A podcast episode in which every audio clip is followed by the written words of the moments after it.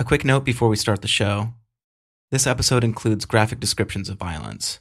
If you're sensitive around that sort of thing, you should probably skip this one. Thanks. Can you describe your drug induced state? What state did that drug put you in? Oh. How to describe fucking morphine high?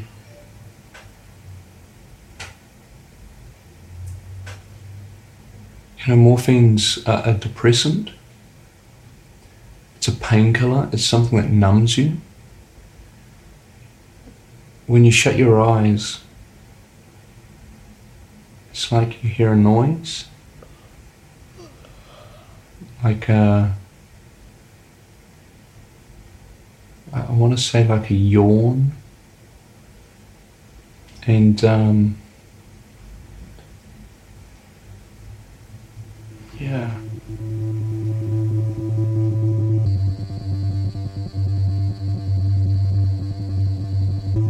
Let me tell you about prison. Let me tell you about the attitude around emotional weakness. When people used to come in from the courts, they'd be carrying their little plastic bag or whatever clothes they had with them, and they'd come in. People would start kicking the doors and going, Hang yourself! That would be the welcoming you would get coming into the prison. And some people did. That was the general attitude in prison. You need to harden the fuck up or kill yourself. It's not a place where the normal emotional spectrum is accepted or is functional. And for psychological survival, you do need to harden yourself. If you maintain the usual level of empathy or compassion that most people would have in society, you just couldn't deal with what you see. You just couldn't deal with the, the heinous things that go on in there. So you harden yourself emotionally, you become callous. You develop that attitude. You know, harden up or kill yourself. I think that's one of the reasons that I'm so prone to breaking down now if I see acts of goodness or acts of kindness. You know, if I see callous things, I've seen so much of that. That doesn't surprise me, it doesn't shock me emotionally. If I watch Extreme Home Makeover or Undercover Boss, I'm in tears every time. From Radiotopia, you're listening to Love and Radio. I'm Nick van der Kolk. Today's episode, Paremoremo, featuring Paul Wood.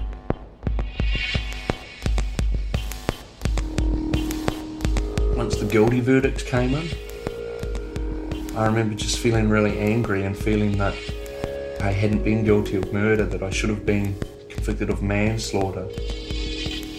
I remember at that point thinking to myself, okay, this is your new life.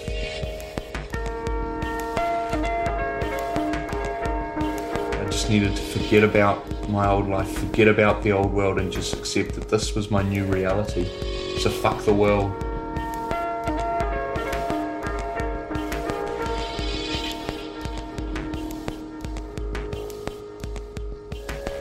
Something that people don't realize, particularly in the early phases of imprisonment. You know, you don't tend to sit there going, "Ah, oh, what I've done so wrong. Oh, I wish I hadn't done that." People tend to wish they hadn't been caught, and they often resort to protecting themselves and not having to deal with the reality of what they've done by making themselves the victim in a situation. Ah, oh, the judge, the jury, the police, you know, everyone else is to blame. And I was certainly well in that myself. So I hung out with people who taught me what prison values were, about the ideas of escalating violence, about the normalization of extreme violence as well.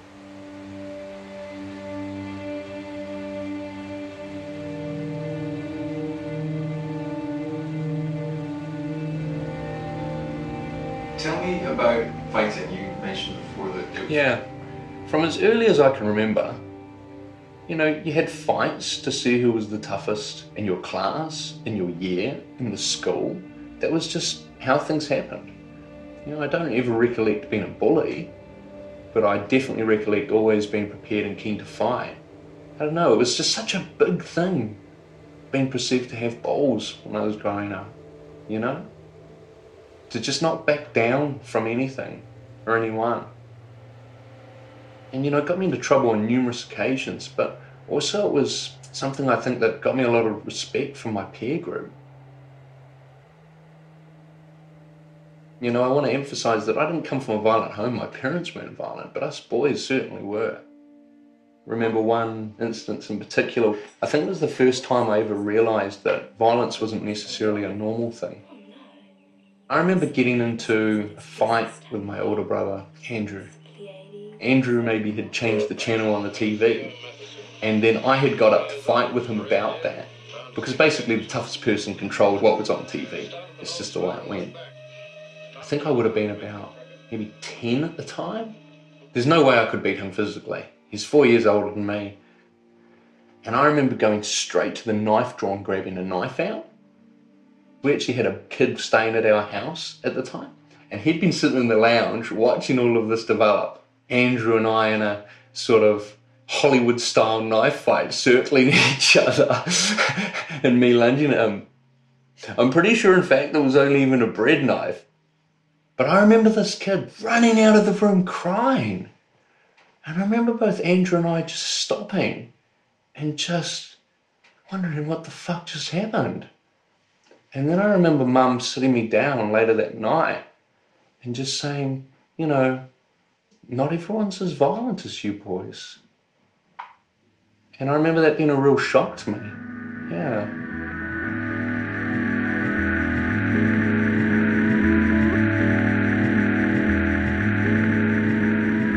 Did you do well? I mean, when you went to prison, was that an environment that you were successful in? Yeah, I, I think I adapted fairly quickly and fairly well to the prison environment, perhaps too well in some respects. I was always trying to be the best I could be. And unfortunately, in the prison environment, that's not in a positive direction. I felt that, you know, they want to say I'm a fucking murderer. Yeah, I'll, I'll fucking, I'll show them bad.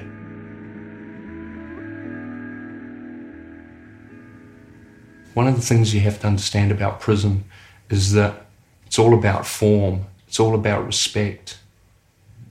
And in order for people to be perceived as having form, to be honourable, to be compliant with the value code, they can't let people get away with anything.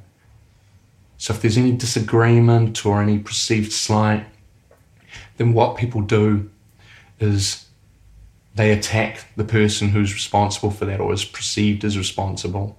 If you're the victim of that, then what's required of you in the prison code?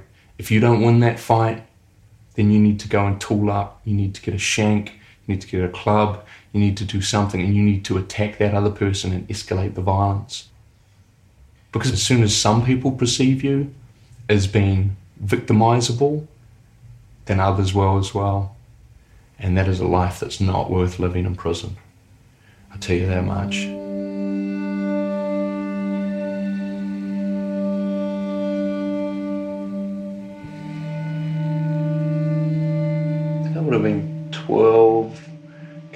13 when mum first got sick. And I just remember, you know, being confronted with this idea that she could die. Yeah. Looking back on it now, you know, that coincides with the period where I started hanging out with older antisocial people. Well, antisocial, yeah, I mean, I suppose that's a fair reflection. You know, there were people who did crime and got into fights and that, but they weren't bad people. It's just how it was. I think that was my way of coping with it was to sort of distance myself from the family in some respects. Yeah, I, I had a lot of fun in those days. I started selling drugs when I was about 13.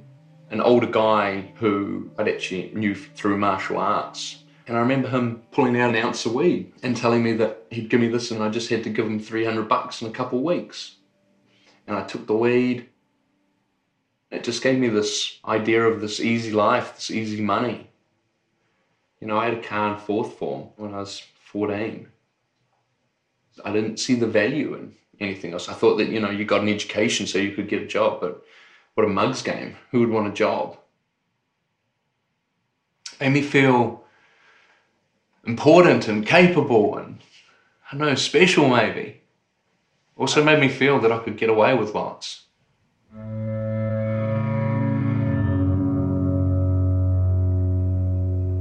I remember when I was at Wellington Prison, when I was at Mount Crawford, I still had this idea that I was, you know, some kind of tough guy. In subsequent years, when I got up to Parry, up to Maxi, it became readily apparent to me that I was not a bad motherfucker in the least. Parry's where you get sent when you get kicked out of other prisons. It's where just about everyone's serving very long sentences, decade plus, life sentences, 20 years plus, and that creates a really different environment. I remember walking down the landing. The landing's like a big lino strip that goes between the blocks. And I remember just walking past and having some massive big black power guy who spent a lot of time in the gym and was just a huge dude, full facial tattoos, just yelling out to me, so angry, I'm gonna fucking kill you, you white cunt.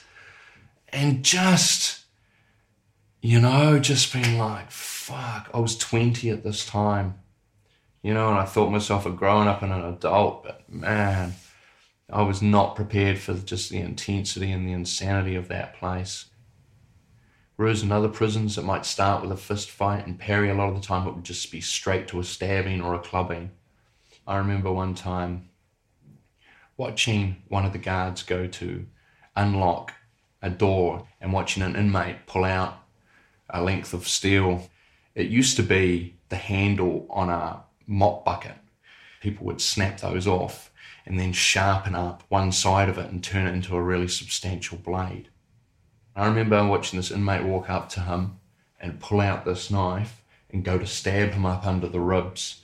And I remember watching the guard just turn his hand just in time to get stabbed through the hand instead of up under into the rib cage, and then then proceed to roll around and fight on the floor where the guard then got stabbed multiple times more before the breakup occurred.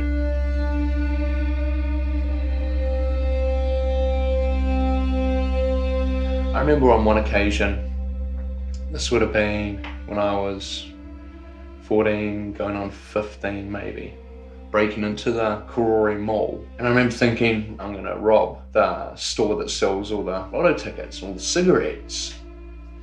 So I remember climbing up on the roof and I remember hitting this window with reinforced wire in it and cracking it. But shortly after I did that, I remember hearing footsteps on the roof. And the roof had a variety of different architectural features on it, which meant it wasn't just a flat roof.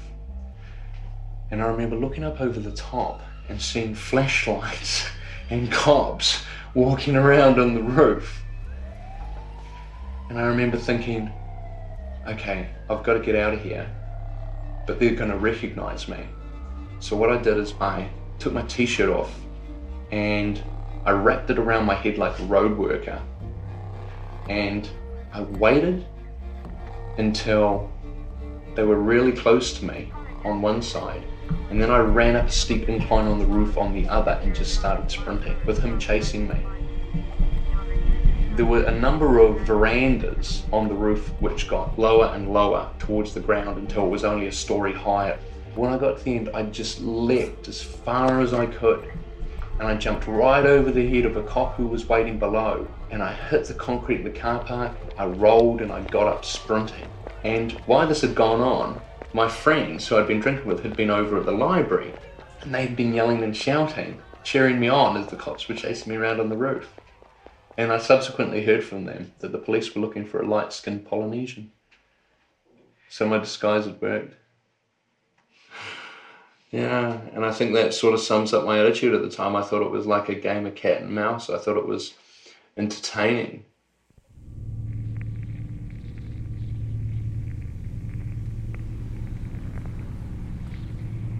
I was out in the yard with a guy who was from the cell next to me. We had just finished smoking a joint, and as we were just walking up and down, having a chat up and down the yard, there was a black power guy in the yard as well.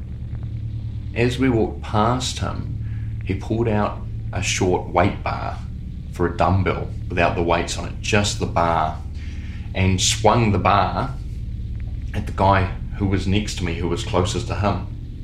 Fortunately, he managed to put up his hand and block it from his head. And it broke his arm. And I remember at this time going to the guy I was with, going, okay, let's go take him. You know, we can definitely take this guy. It's like two of us on him. I've fought people with weapons before, you know, wait for them to swing, then go in, right? The guy I was with, who had been in Parry for about eight years and knew the place well, said to me, It's not him we need to worry about. It's the rest of his crew all tooled up inside waiting for us to come back in that we need to worry about. We need to get in now, we need to tool up, and we need to be ready. So as soon as we could, we got into the block, we got magazines, we taped them to our bodies so that hopefully our organs wouldn't get penetrated when we were stabbed. I got two socks and put two DD batteries inside them, the big batteries, to use that as a kosh, to use that as a club. And this is the kind of stuff you learn in Parry. You need to use two socks because if you use one, often it will tear and the batteries will fly out. You know, the guy I was with went and got a long ice pick like shank that he had made out of some grating. I was just waiting with this fucking kosh in my hand, ready to cave this guy's fucking head in. And then within about half an hour, the guy who had attacked us in the yard came into the cell. And this Black Power member said, You guys are fucking lucky. I will fucking fuck you up if you ever smoke weed in front of me again and don't offer me some. And then he left. The guy who had been hit with the weight bar told me, okay, we've got to take this guy out. You know, we can't let this stand. So the plan he came up with was to wait for this guy to be coming out of the showers and for me to distract this guy and for him to come up behind him, stab him in the throat. This was a normal solution. This was a Parry solution. This was in line with what you do and how you behaved. You know, it never occurred to me to like go and speak to the guards or to get asked to be moved anywhere. That wasn't even on my horizon, not even on my radar. But I knew that this was just going to be just the most serious escalation. I was really in two minds about it.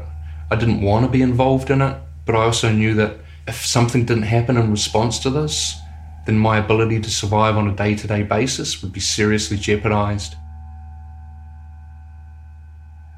I remember going and talking to a guy I was friends with who I knew from Wellington Prison, a, a nomad guy, a guy Ronald, and he said to me, Man, you're just a neutral. You know, the, there's a whole gang of these guys in there. You can't, you know, you can't do anything. You don't need to do anything. You know, don't think less of yourself for not backing up in this situation. There's nothing you can do here. There's no reasonable approach for you. You just need to let this go.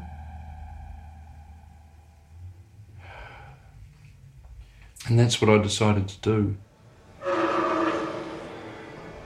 For about the next three or four months that I was there, you know, I would go down into the mess room, into the dining room, and I would see them talking and looking at me, and I would know that they were talking about me every day, every day at unlock. I would be awake and I would be peeking out, and I would just be waiting, waiting for this attack.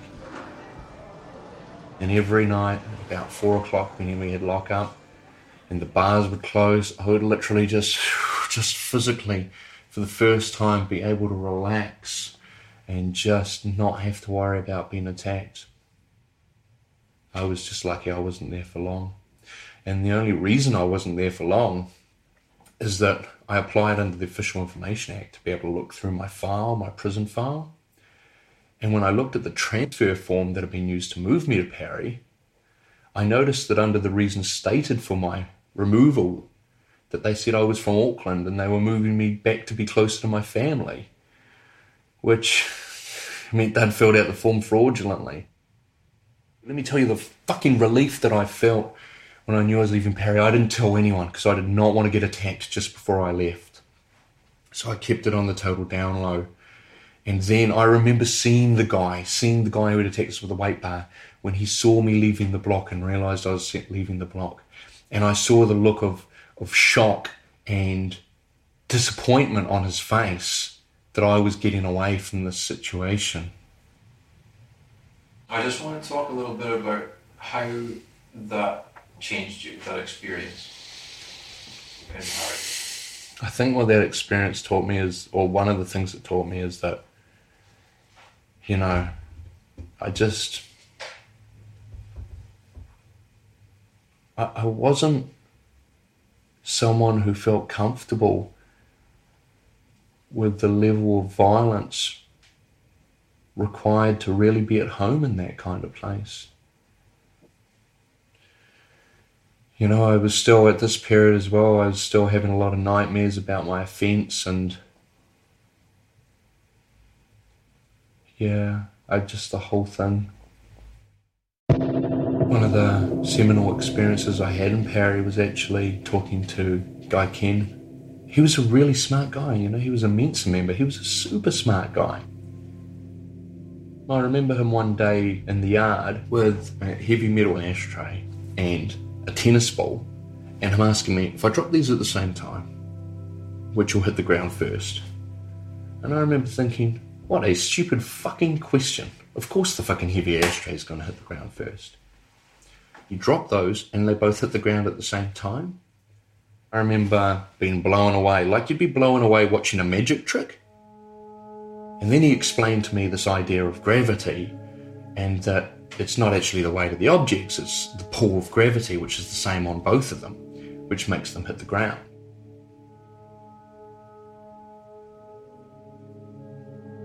I'd always been someone who liked to think I was right about everything. I was very righteous as an individual. I'd always imagined that the world was the way I perceived it to be. Now here I was starting to, I don't know, question question my views a little bit, question what I thought about things.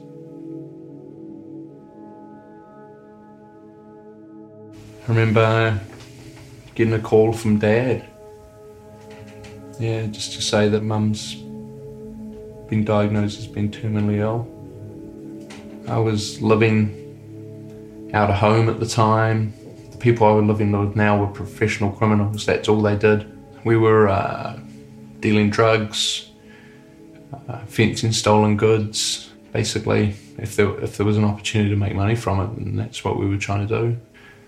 I started getting access to and getting involved in uh, intravenous drug use, to shooting morphine, into uh, converting poppies into opium, into synthetic heroin, and shooting that. And used to go through the registered medical practitioners listed in the phone book and they'd normally leave their doctor's bags in their cars overnight, which would have uh, pharmaceutical grade morphine and pethidine and other things in them. So just break into their cars and steal those. And again, you know, it was just an escalation. And as I found harder and harder drugs that would dull any pain or any upset or any hurt I was feeling, then that became the drug of choice. Did you feel guilty about what you were doing? I don't think I did at that point. No. Yeah, I'm not sure. I, I'm not sure I spent much time contemplating the rights and wrongs of what I was doing. But I do recollect that I thought that perhaps other people just didn't have the balls to do what I was doing.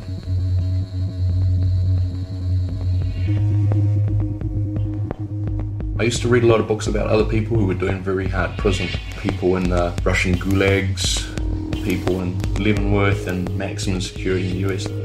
Within those books, sometimes those people would mention the books they were reading. And some of those were philosophy. And that's where I really started questioning my own ideas about the world. You know, the fundamental questions in philosophy are what exists and what's real? And then what can we know about what exists and what's real? And then on that basis, how should we act as individuals? How should we act as a society? How do you justify your behavior? You know, what are the assumptions? Do those assumptions hold up? And more and more, I just found myself in a position where my assumptions weren't holding up. And that's the thing people do. People don't. People who engage in crime, people who are violent, don't walk around going, "Yeah, ah, ah, you know, I am an evil genius or an evil person who's just going to engage in this bad behavior." What they do is they rationalize and they justify it to themselves. But I think the uncertainty in my beliefs that I gained through my education was crucial into me, in, in respect of me no longer being able to engage in that type of behavior no longer being able to just think, I feel that I'm right about this, therefore I must be. And you know, I did experience a lot of vulnerability in other respects, you know, in my my later years of prison. For example, rejecting the idea of engaging in violence meant that, you know, I was vulnerable to potential attack from people. Let me give you an example. I was walking past someone who'd just been at the office, middle-aged Maori guy, and as I walked past, I heard him go, You fucking white cunt. And I turned around and looked over my shoulder and he said, That's right, I'm talking to you. And he started approaching me to attack me. And I remember putting up my hands and saying, Oh man, you're the tough guy. You're the tough guy. My bad, you know. And I remember thinking about that afterwards and laying in my cell and thinking, I know I've done the right thing. But also there was a part of me that was going, or is this just you being a fucking coward? There were times when I wondered if doing the right thing was really just a justification for not stepping up. You know, it's, it's hard to get past those ideas and those values when they've been a big part of your life for a long time.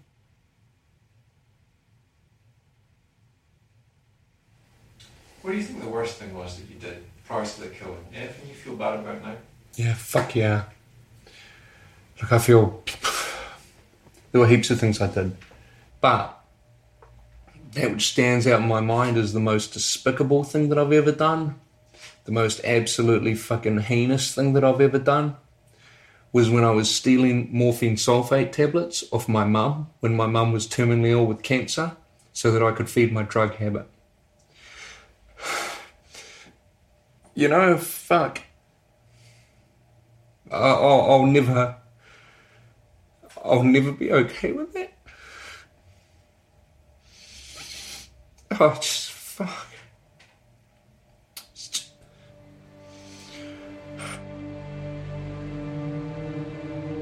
Mum died uh, two days before New Year's, two days before I was arrested for murder. And what happened on New Year's Eve? Talk me through that day. Uh, I woke up, I got high straight away, shot morphine, I, I don't remember much of the rest of the day. I remember getting contacted about scoring some more, and you know I was keen on that. I was always keen on that. And then, you know, the person who I'd been scoring drugs off, who was connected to Boyd, who was my victim, you know, came around. He said, you know, just have this on the house, you know, sorry to hear about your mum. If you want to score some more, that's no hassles. I've just got to go and run an errand though. So is it okay if Boyd comes in and hangs out here while I do that? I was keen as, you know, Boyd was not someone who directly dealt drugs with you or hung out with you or anything. He was the biggest morphine sulfate supplier in Wellington. he was the, the top man, the big man in respect of this stuff. I said, yeah, yeah, no problem. And so Boyd came in and started talking to me and started to say, oh, you know, you're happy with the drugs you've been getting and the price. And I was saying, yeah, yeah, absolutely. I was, you know, really grateful for that. And he started saying, well, you know, you, you owe me for that. And I said, Yeah, no, I really appreciate that, you know. And he said, Well, uh, I want to watch you and your girlfriend have sex. now, I know it's fucking weak of me, but I didn't want to argue with him at the time. I didn't want to just say no to that. But you know, I was weak and I said, Oh, I'll, I'll go and ask her. And then I went into the other room where Tracy was in the bedroom and I said to her, you know, fucking Boyd's fucking wants to watch us have sex. I'm going to go and say that you've said no, okay? And she said, yeah, yeah, yeah, for sure. She wasn't into it at all either. And I went back into the other room and I said, oh, sorry, man, you know, Tracy's not into it. And I thought that that would be the end of it. That's when he came over and sat on the couch next to me and said, oh, that's, well, that's right. We don't need to involve Tracy then. And started like going to put his arm around me. And at that point, I told him to fuck off and stood up to get away from him. And we started uh, scuffling, I suppose.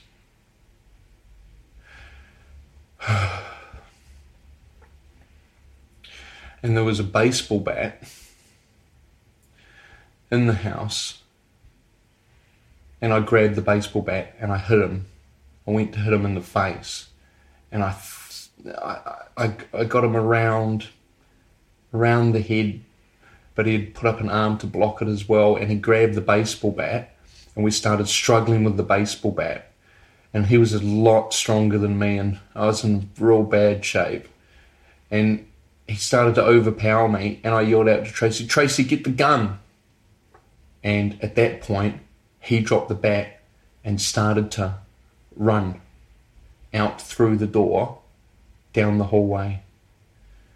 And I pursued him, and I hit him with the bat, and I hit him again, and I hit him again, and I hit him again until he fell and until I broke the bat against the wall trying to hit him.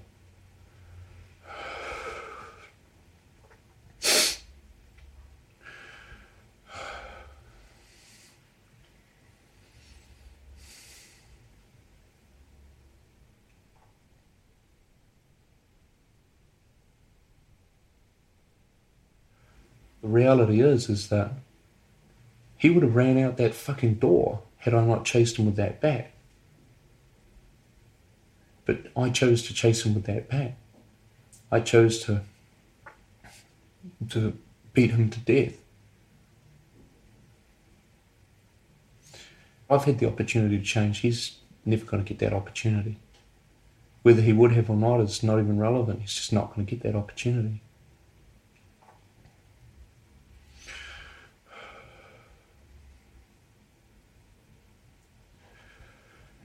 Sister contacted me via Facebook a while ago. And, you know, I looked through her profile and in her pictures, her pictures of her family and that at Christmas. You know, Boyd wasn't in those pictures. Huh? That's me. That's that's fucking that's my actions.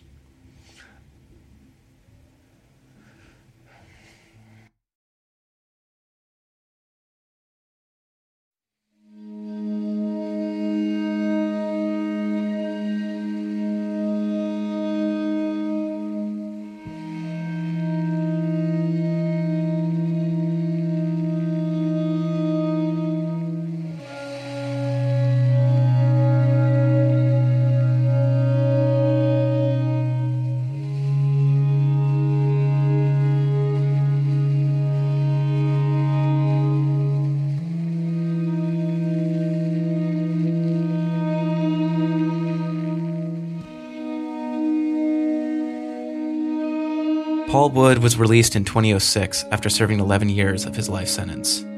He completed his bachelor's and master's degrees while in prison and received a PhD in psychology six years later.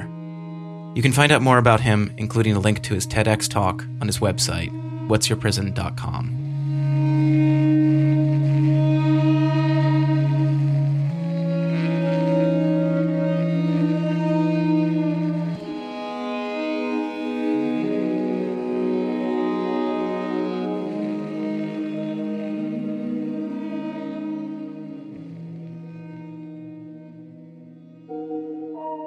That's it for Love and Radio. This episode was produced by David Hay with Brendan Baker and myself. David Hay's website is toyproductions.co.nz. Additional production support by Stacey Murdoch, and special thanks also to Kira O'Connor. Love and Radio is a founding member of Radiotopia. Radiotopia's founding sponsors are the Knight Foundation and MailChimp, celebrating creativity, chaos, and teamwork. Thanks for listening.